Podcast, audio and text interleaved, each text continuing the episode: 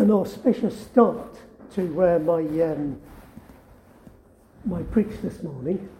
Um, I left my uh, normal glasses in Bournemouth last time we were down there, so I'm wearing the ones that I use for my jigsaw puzzles, which are a, bit different.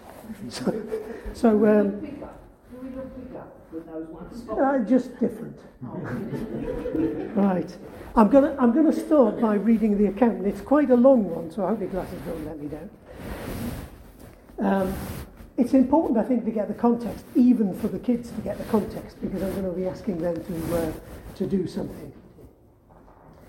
So we've, we've got to the stage where Babylon has fallen, Darius is now in charge. It pleased Darius to appoint 120 satraps to rule throughout the kingdom, with three administrators over them, one of whom was Daniel. The satraps were made accountable to them so that the king might not suffer loss. Now, Daniel so distinguished himself among the administrators and the satraps by his exceptional qualities that the king planned to set him over the whole kingdom. At this, the administrators and satraps tried to find grounds for charges against Daniel in his conduct of government affairs. But they were unable to do so. They could find no corruption in him because he was trustworthy and neither corrupt nor negligent. Finally, these men said, We will never find any basis for charges against this man, Daniel, unless it has something to do with the law of his God. So, the administrators and the satraps went as a group to the king and said, O King Darius, live forever. The royal administrators, prefects, satraps, advisers, and governors have all agreed that the king should issue an edict and enforce the decree that anyone who prays to any god or man during the next 30 days, except to you, O king, shall be thrown into the lion's den. Now, O king, issue the decree and put it in writing so that it cannot be altered in accordance with the laws of the Medes and Persians, which cannot be repealed. So, King Darius put the decree in writing. Now, when Daniel learned that the decree had been published, he went home to his upstairs room where the windows opened towards Jerusalem. Three times a day, he got down on his knees and prayed, giving thanks to his God, just as he had done before. Then these men went as a group and found Daniel praying and asking God for help. So they went to the king and spoke to him about his royal decree did you not publish a decree that during the next 30 days anyone who prays to any god or man except to you, O king, would be thrown into the lion's den? The king answered, The decree stands in accordance with the laws of the Medes and Persians, which cannot be repealed. Then they said to the king, Daniel, who is one of the exiles from Judah, pays no attention to you, O king, or to the decree you put in writing. He still prays three times a day. When the king heard this, he was greatly distressed. He was determined to rescue Daniel and made every effort until sundown to save him. Then the men went as a group to the king and said to him, Remember, O king, that according to the law of the Medes and Persians, no decree or edict that the king issues can be changed. So the king gave the order, and they brought Daniel and threw him into the lion's den the king said to Daniel, May your God, whom you serve, continually rescue you. A stone was brought and placed over the mouth of the den. And the king sealed it with his own signet ring and with the rings of his nobles, so that Daniel's situation might not be changed. Then the king returned to his palace and spent the night without eating and without any entertainment being brought to him. And he couldn't sleep. At the first light of dawn, the king got up and hurried to the lion's den. When he came near the den, he called to Daniel in an anguished voice Daniel, servant of the living God, has your God, whom you serve continually, been able to rescue you from the lions? Daniel answered, O king, live forever. My God sent his angel, and he shut the mouth of, mouths of the lions. They've not hurt me, because I was found innocent in his sight, nor have I ever done any wrong before you, O king. The king was overjoyed and gave orders to lift Daniel out of the den. And when Daniel was lifted from the den, no wound was found on him because he had trusted in his God. At the king's command, the, be- the men who had falsely accused Daniel were brought in and thrown into the lion's den along with their wives and children. And before they reached the floor of the den, the lions overpowered them and crushed all their bones. Then King Darius wrote to all the peoples, nations, and men of every language throughout the land May you prosper greatly. I issue a decree that in every part of my kingdom, people must fear and reverence the God of Daniel, for he is the living God, and he endures forever. His kingdom will not be destroyed, his dominion will never end. He rescues and he saves. He performs signs and wonders in the heavens and on the earth. He has rescued Daniel from the power of the lions. So Daniel prospered during the reign of Darius and the reign of Cyrus the Persian. Quite a story, isn't it? I mean, you know, I've got to be honest, I did you know, ham it up a little bit because, you know, we sometimes read the Bible very blandly. We should never do that. Mm-hmm. I've got to tell you, you should probably, more often than you do, read the Bible out loud to yourself. Mm-hmm. And maybe sometimes actually pretend that you're an actor. you know, just, just, to, just to make it, you know, start to come to life. The truth of the matter is, when it really comes to life, it's going to be God that does it. He's going to actually speak in through perhaps what you express. So I would always encourage you to do that. Now, I don't suppose we found the. Um, oh, we found it. Oh, good. Oh, excellent. Right. I want to do a quick review of Daniel's timeline. Um, so, let's start. Right. We've got to remember that Daniel didn't just sort of have a normal life. He was actually sent into exile. Jeremiah had been prophesying uh, that this was going to happen for almost 25 years by this point. These 7,000 families, and that would have, would have been somewhere in the region of 30,000 men, women, and children, um, were the cream of those taken from Jerusalem. It included Judah's current king and a lot of the nobles. I've got some questions for you. And kids, you can join in with this.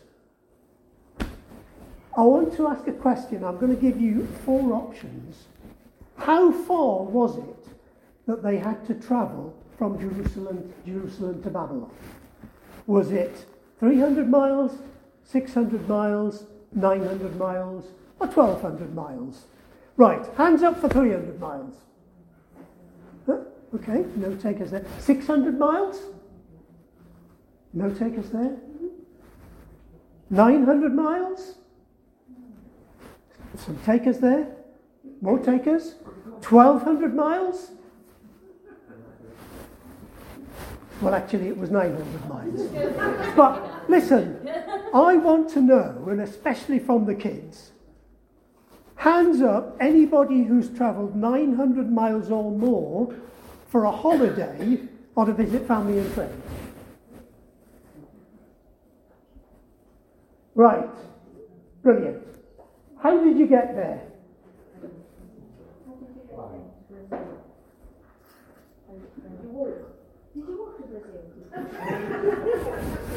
Did you went on a plane. Anybody else go any other go any other way? Travel 900 miles any other way?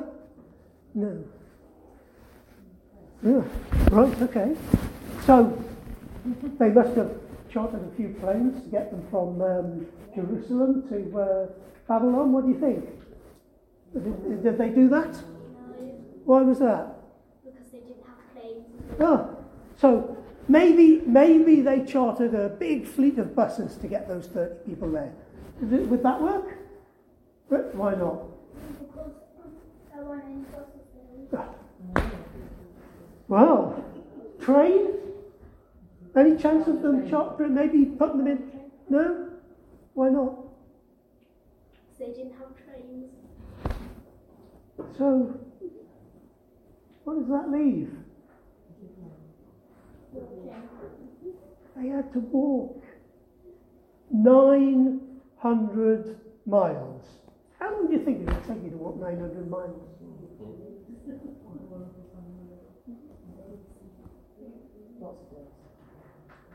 Oh, a very, very large number of days. In fact, it would have taken them several months. Because if you think 30,000 people, you know, sort of moving, they had to keep stopping and camping and, you know, they were carrying, you know, they were carrying whatever they had. They didn't have anything, any other way of carrying any belongings. So it was a long way and it was hard work. Several months. Now, let me see. Let's go on to the next one.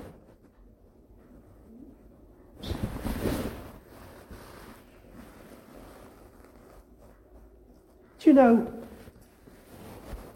Daniel was about 15 when he made that journey. And all through that journey, he must have been wondering what life had in store for him. He was forced to leave Jerusalem. I mean, they didn't have a choice. They weren't going to be, you know, so, well, you, you know, you, okay, you don't want to go, you can stay. No. The people that were selected had no choice. They had to go.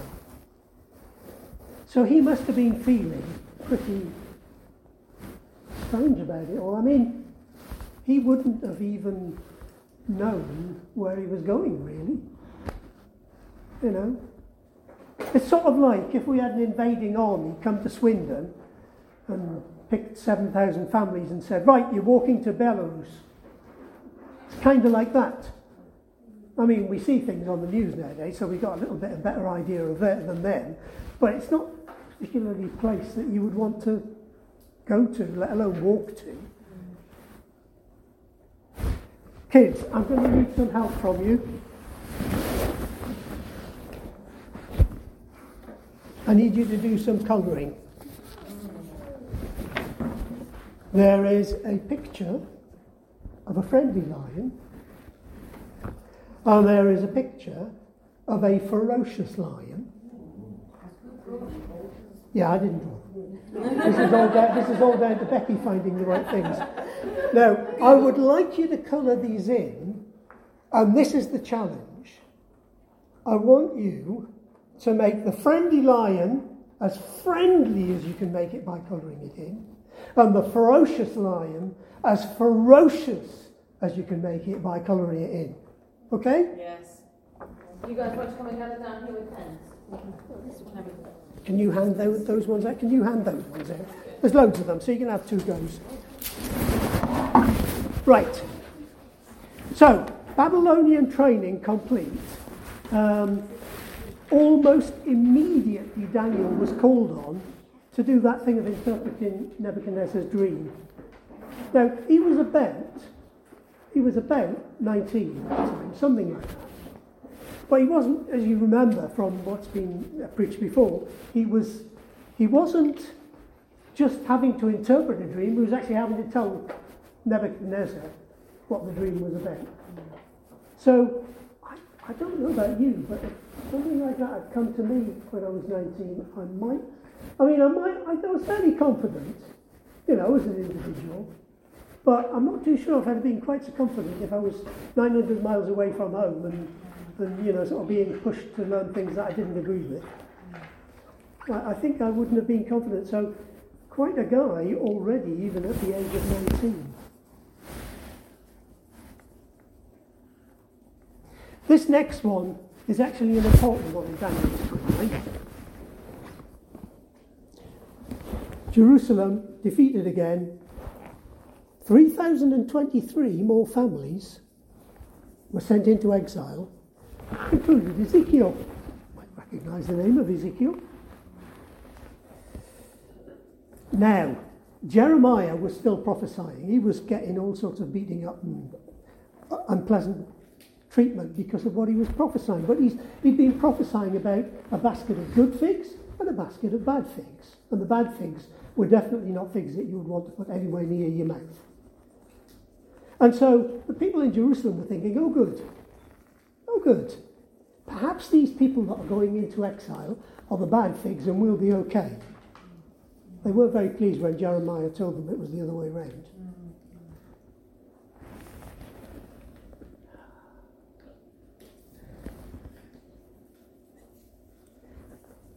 I want you to really note that um, Ezekiel was one of those going into exile. It's quite important because the next time, the next one that comes up, Ezekiel receives his prophetic calling. He was about 30 at. Well, he was 30 at the time. It actually says so in the Bible.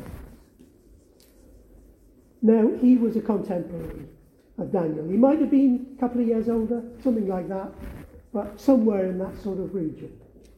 But the important thing about this was that Ezekiel, given his prophetic calling, was stepping at the age of 30 into a role that was more important than the one that he would otherwise have stepped into, because he was due at the age of 30 to start serving in the temple in Jerusalem.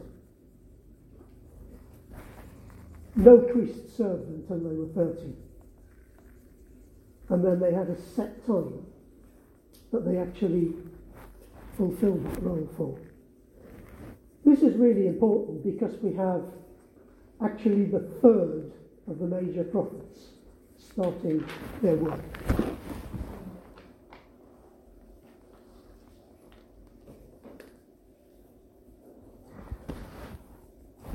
Just a pointer to you, Daniel was also one of the major prophets, but he hadn't started writing his prophetic work at this stage.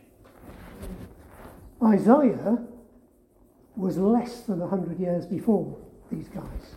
Certainly a lot less than 100 years before um, Jeremiah. So, where are we up to? What's the next one? Oh, Jeremiah. Sorry, not Jeremiah the king, who had been placed as a puppet king on the throne in uh, Judah, did a very silly thing. He decided to change sides from the Babylonians to the Egyptians. You can imagine that that was quite annoying for uh, Nebuchadnezzar, and as a result, Nebuchadnezzar came against um, Jerusalem. Now, I just want to tell you something, it's a little bit of an aside. The king that um, Nebuchadnezzar took into exile was called Jehoiachin. He was Jesus' ancestor. It was through him, in exile, that David's line continued to Jesus.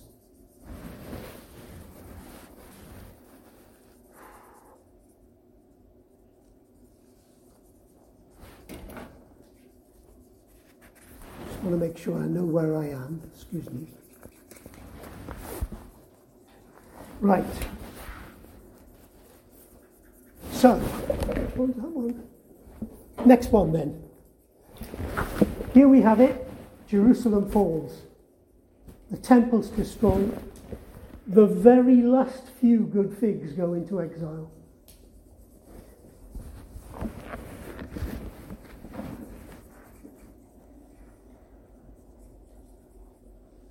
Jeremiah had told Zedekiah he wouldn't be killed when Jerusalem fell. He prophesied it. I have a sneaking suspicion that Zedekiah may have preferred to die. Before he died, he was forced to watch his ministers and his sons being killed. And then he was blinded. That was the last thing he saw. He was the last king in Judah until Jesus was crowned with a crown of thorns. Something to be aware of. It's also the time, by the way, that the fiery furnace incident took place.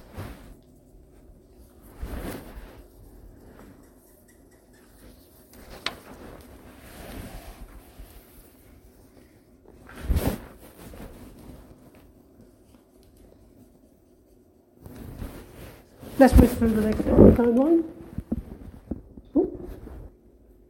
Oh. sorry, yes.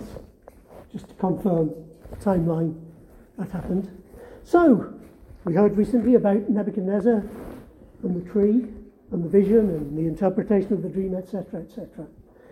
Um, Nebuchadnezzar dies. I mean, you know, he was getting a little bit older. He had quite a life. He was actually a soldier. He did actually fight for some of the time.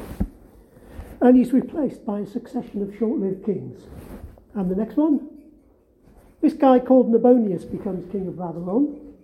You might recognize his son. Appoints Belshazzar as co regent. Also, something that happens in this time period, 553 to 549, Daniel experiences a vision of the four terrifying beasts that he later wrote about, but he was told to keep it to himself. And again, a little bit later, Daniel receives a vision of a ram and a goat. This vision exhausts him. He is starting to receive the information that becomes the prophetic part of his book. And then, of course, we get the stuff with um, Belshazzar, and suddenly Cyrus, emperor of Persia, captures Babylon, and he appoints Darius the Mede as viceroy of Babylon. I know we, you know, there's a discussion goes on about whether they were both the same person, Cyrus and Darius. Just for the purposes of, you know, simplicity for me, I'm just going to pretend they're different people. Whether they're the same or not, we'll find out possibly eventually.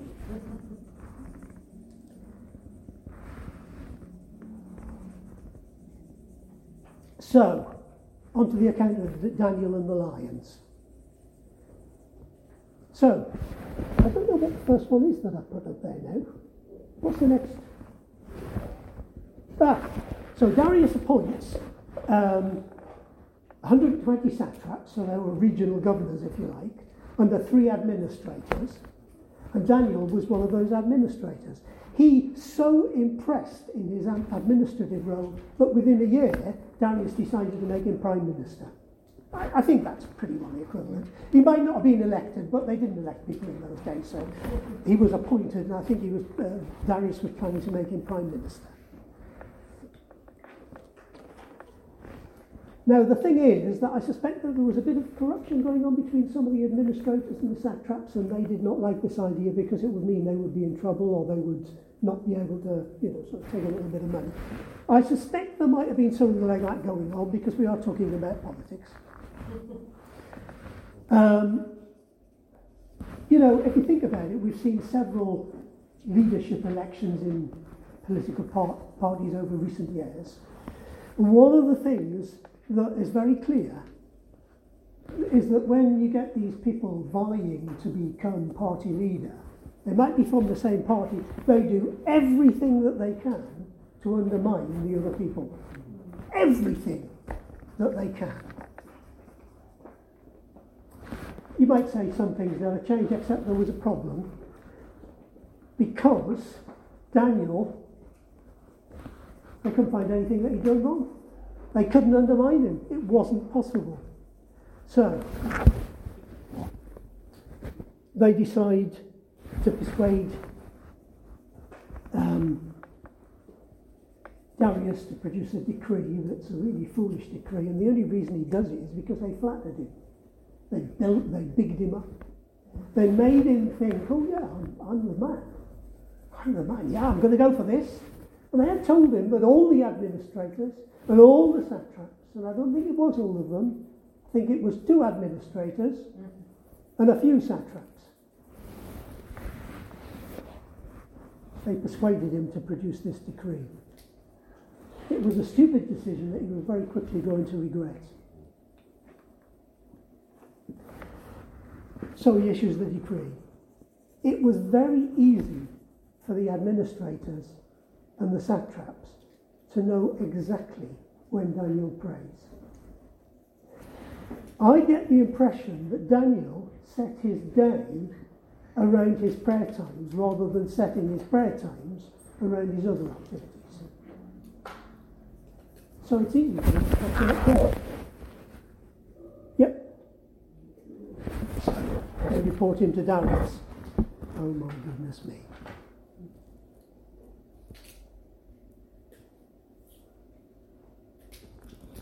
Darius now realizes he's been duped, doesn't he? I mean, it's kind of obvious. It's the last thing he wanted to happen. But he set the decree. He has to throw Daniel into the lion's den. And it's really interesting that there is this stone placed over it and sealed with a royal seal. And seal of the nobles. Does that remind you of anything? A stone being rolled across an entrance. I think that's an interesting one. I'm not going to say any more about it. Just you know, one of those things that you look at and think, oh. So, actually, has anybody got a friendly line picture that they'd like to show? You can carry on with your colouring after this, by the way. Friendly, are they looking at? So nice friendly. I reckon Just doing it? I can tell you, I can see, you can look at them afterwards. But the friendly lion looks quite nice. Still looks as though he's a lion, you know, but he looks quite nice.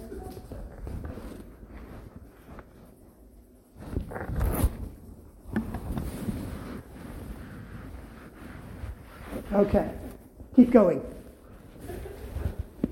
So, where have I got up to? Let's find me notes. I told you glasses were a nuisance.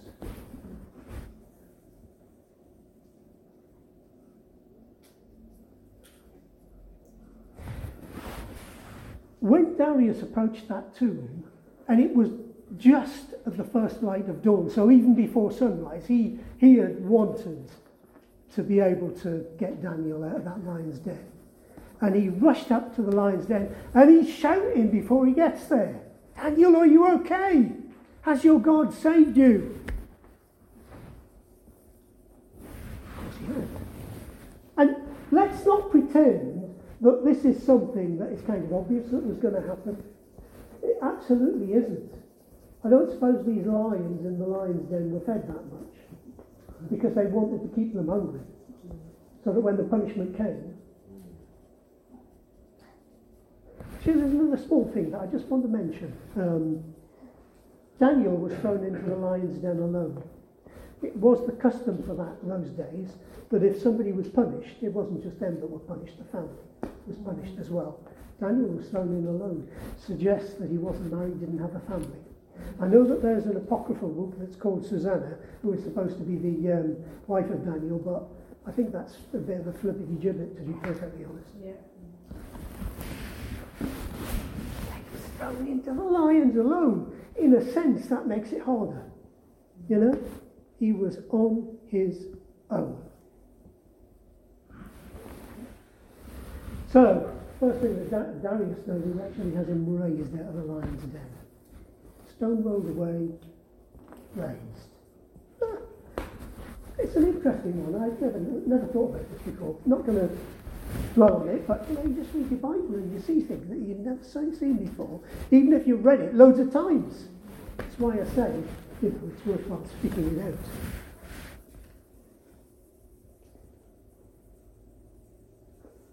Dan, uh, Darius is furious with the administrators and the satraps who tricked him.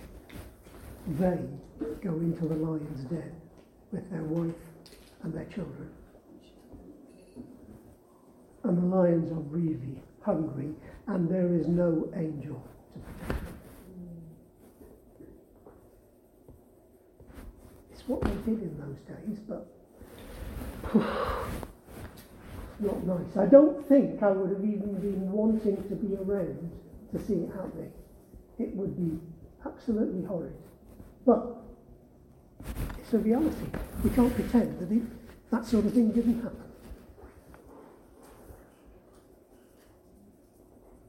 Where have I got up to on the. Um... Ah! Brilliant. Do you remember Nebuchadnezzar did more or less the same thing? I've just got a curious question in my head. I wonder if we'll meet them in eternity. Ooh, so many people. And you know what? I don't think, we've probably got a lot of questions we'd like to ask them. But actually, I don't, I don't think that, that we'll, they'll be relevant when we get there. What we'll want to know about them is how they met Jesus. And what they'll want to know about us is how they met Jesus. Yeah. Because when that happens, wow, you just have to worship, don't you? When you hear people talking about their, their, their salvation stories, you have to worship. It's just fantastic. Three things I want to highlight from this account of Daniel and the lions. Uh, not yet. From the beginning, be, beginning to the end, Daniel is consistent in the observance of his faith, but especially prayer. Especially prayer. He never claimed it was him interpreting dreams. Did you notice that? He never claimed that. He was just the messenger, and he always made it clear. His was always a very selfless approach. Most of us wouldn't be very good at that if we're really honest. In the Lion's Den account, we get the detail of how he prayed.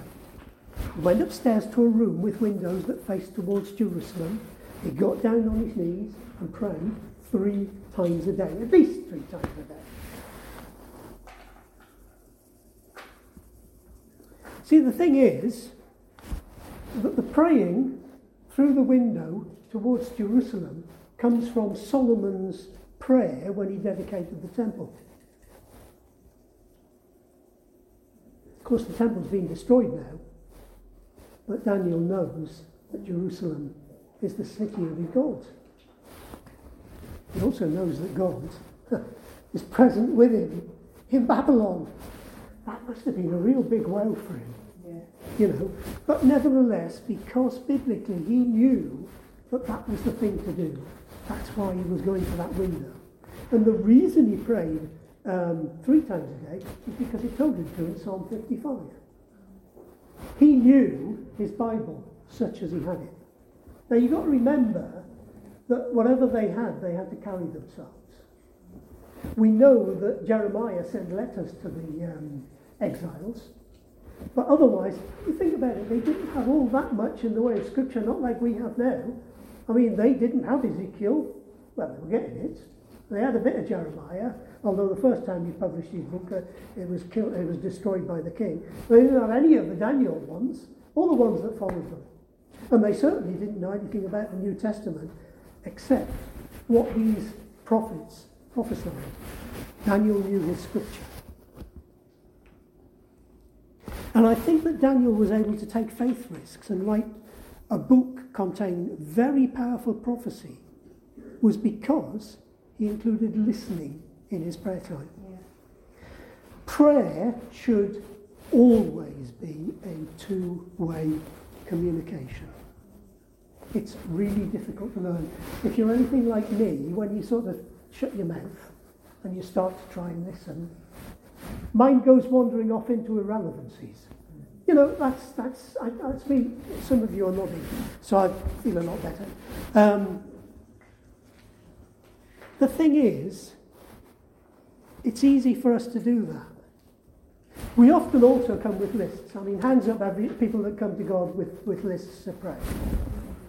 I, I'd be surprised if, if, if, you know, sort of anybody occasionally doesn't come with lists. Might not be written down, but it's up here. Yeah. Nothing wrong with lists. But sometimes God has to break our focus on our prayer lists so we listen to and recognize his voice above our own because we need to hear his priorities. It is so easy for us to get far too focused on our own priorities. He said, You're going to need for nothing. It's, in, it's right. But we sometimes forget that and forget to listen to what his priorities are. So, when you pray, try to learn to listen more than you speak. I've got to tell you, I, I'm still really trying to learn that uh, lesson.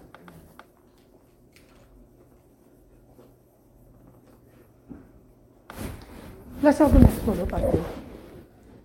Oh, Daniel prays and fasts for what lies ahead for the Jewish people in exile.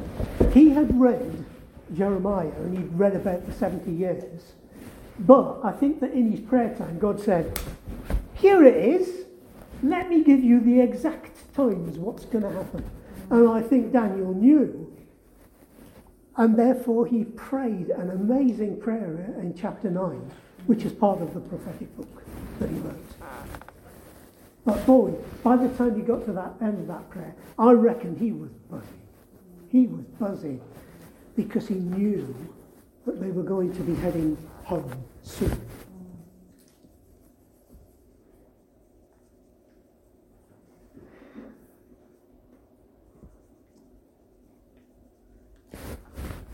But I, I, just want to make a point. I think he was listening. So prayer and listening, really, really important, really difficult to do. Now, there's a lot of things, this is the second thing, there's a lot of news, um, a lot of things in the news at the moment about retirement age. In Daniel's time, there was no such thing as retirement. Bear in mind that Daniel was 80 when he was appointed prime minister. In the West, we've come to see retirement as a right. Don't be fooled, it isn't a right, it's a privilege. Okay? No one understands the difference because it will do things, do different things to your heart.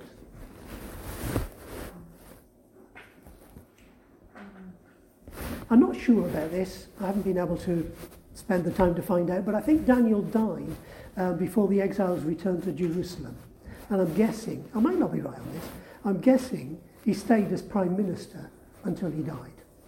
But there's something more important because he finished his book of prophecy. This is what, Dan, what Daniel, what God said to Daniel, recorded in the last verse of his book. So he must have written this down. As for you, this is God speaking to Daniel. As for you, go your way to the end. You will rest, and then at the end of the days, you will, re- you will rise to receive your allotted inheritance. The word rest in this context refers to death. Maybe he wrote those words, put his pen down, and stepped into eternity. Maybe he made sure there were copies made, and at least some of them got back to Jerusalem. Actually, these are the sort of things that we don't know. We think we might ask him when we meet him again in eternity, but actually, as I say, I'm not sure if we'll think those things are quite so relevant then.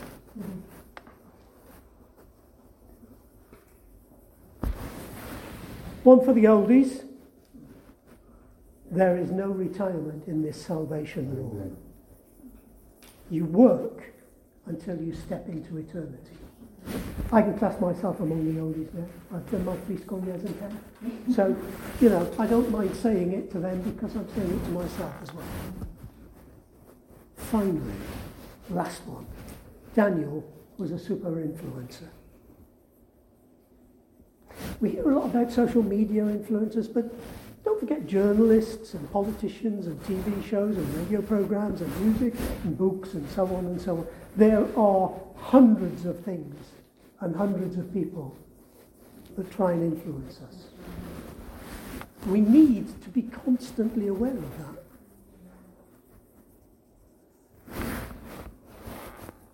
Most of the influence that people try and put on us is because they can make money out of it.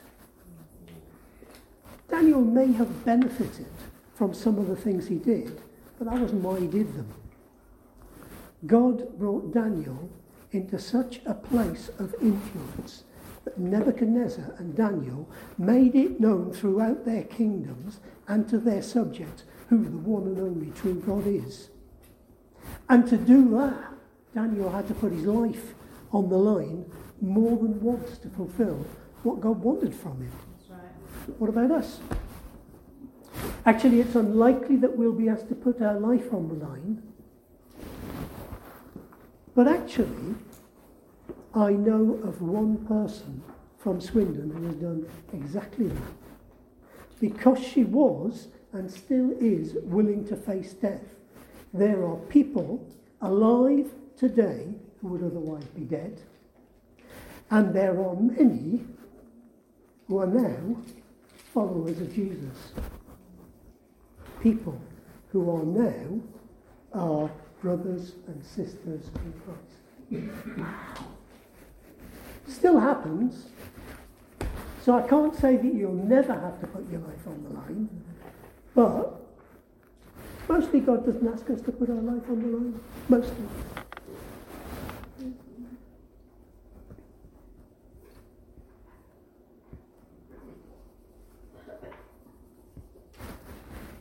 We, however, are called to be influencers to the people God has placed around us. And by the way, I really do believe that He has placed specific people around us that He longs for us to inter- influence for Him. He wants them to get to know Jesus and to be filled with the Holy Spirit.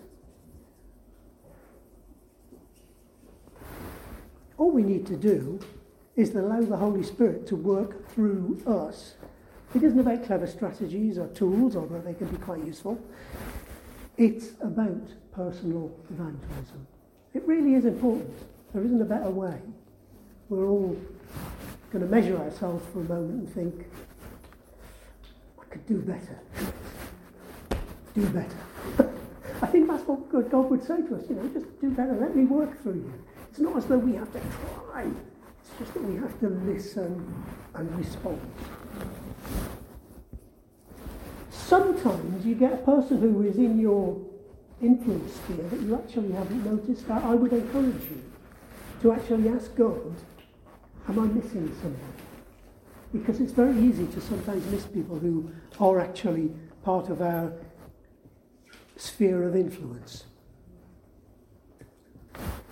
Just in case, you think this doesn't apply to you, I have a personal message directly from Jesus to each one of you as an individual. It's a personal message. All authority in heaven and on earth has been given to me. Therefore, go and make disciples of all nations, baptizing them in the name of the Father and of the Son and of the Holy Spirit, and teaching them to obey all I have commanded. And surely I am with you always to the very end of the age. You know, he wasn't just saying that to the, I don't know, 200 or 500 disciples that were around him at the time. He was speaking to us. Now I've lost a bit. There it is.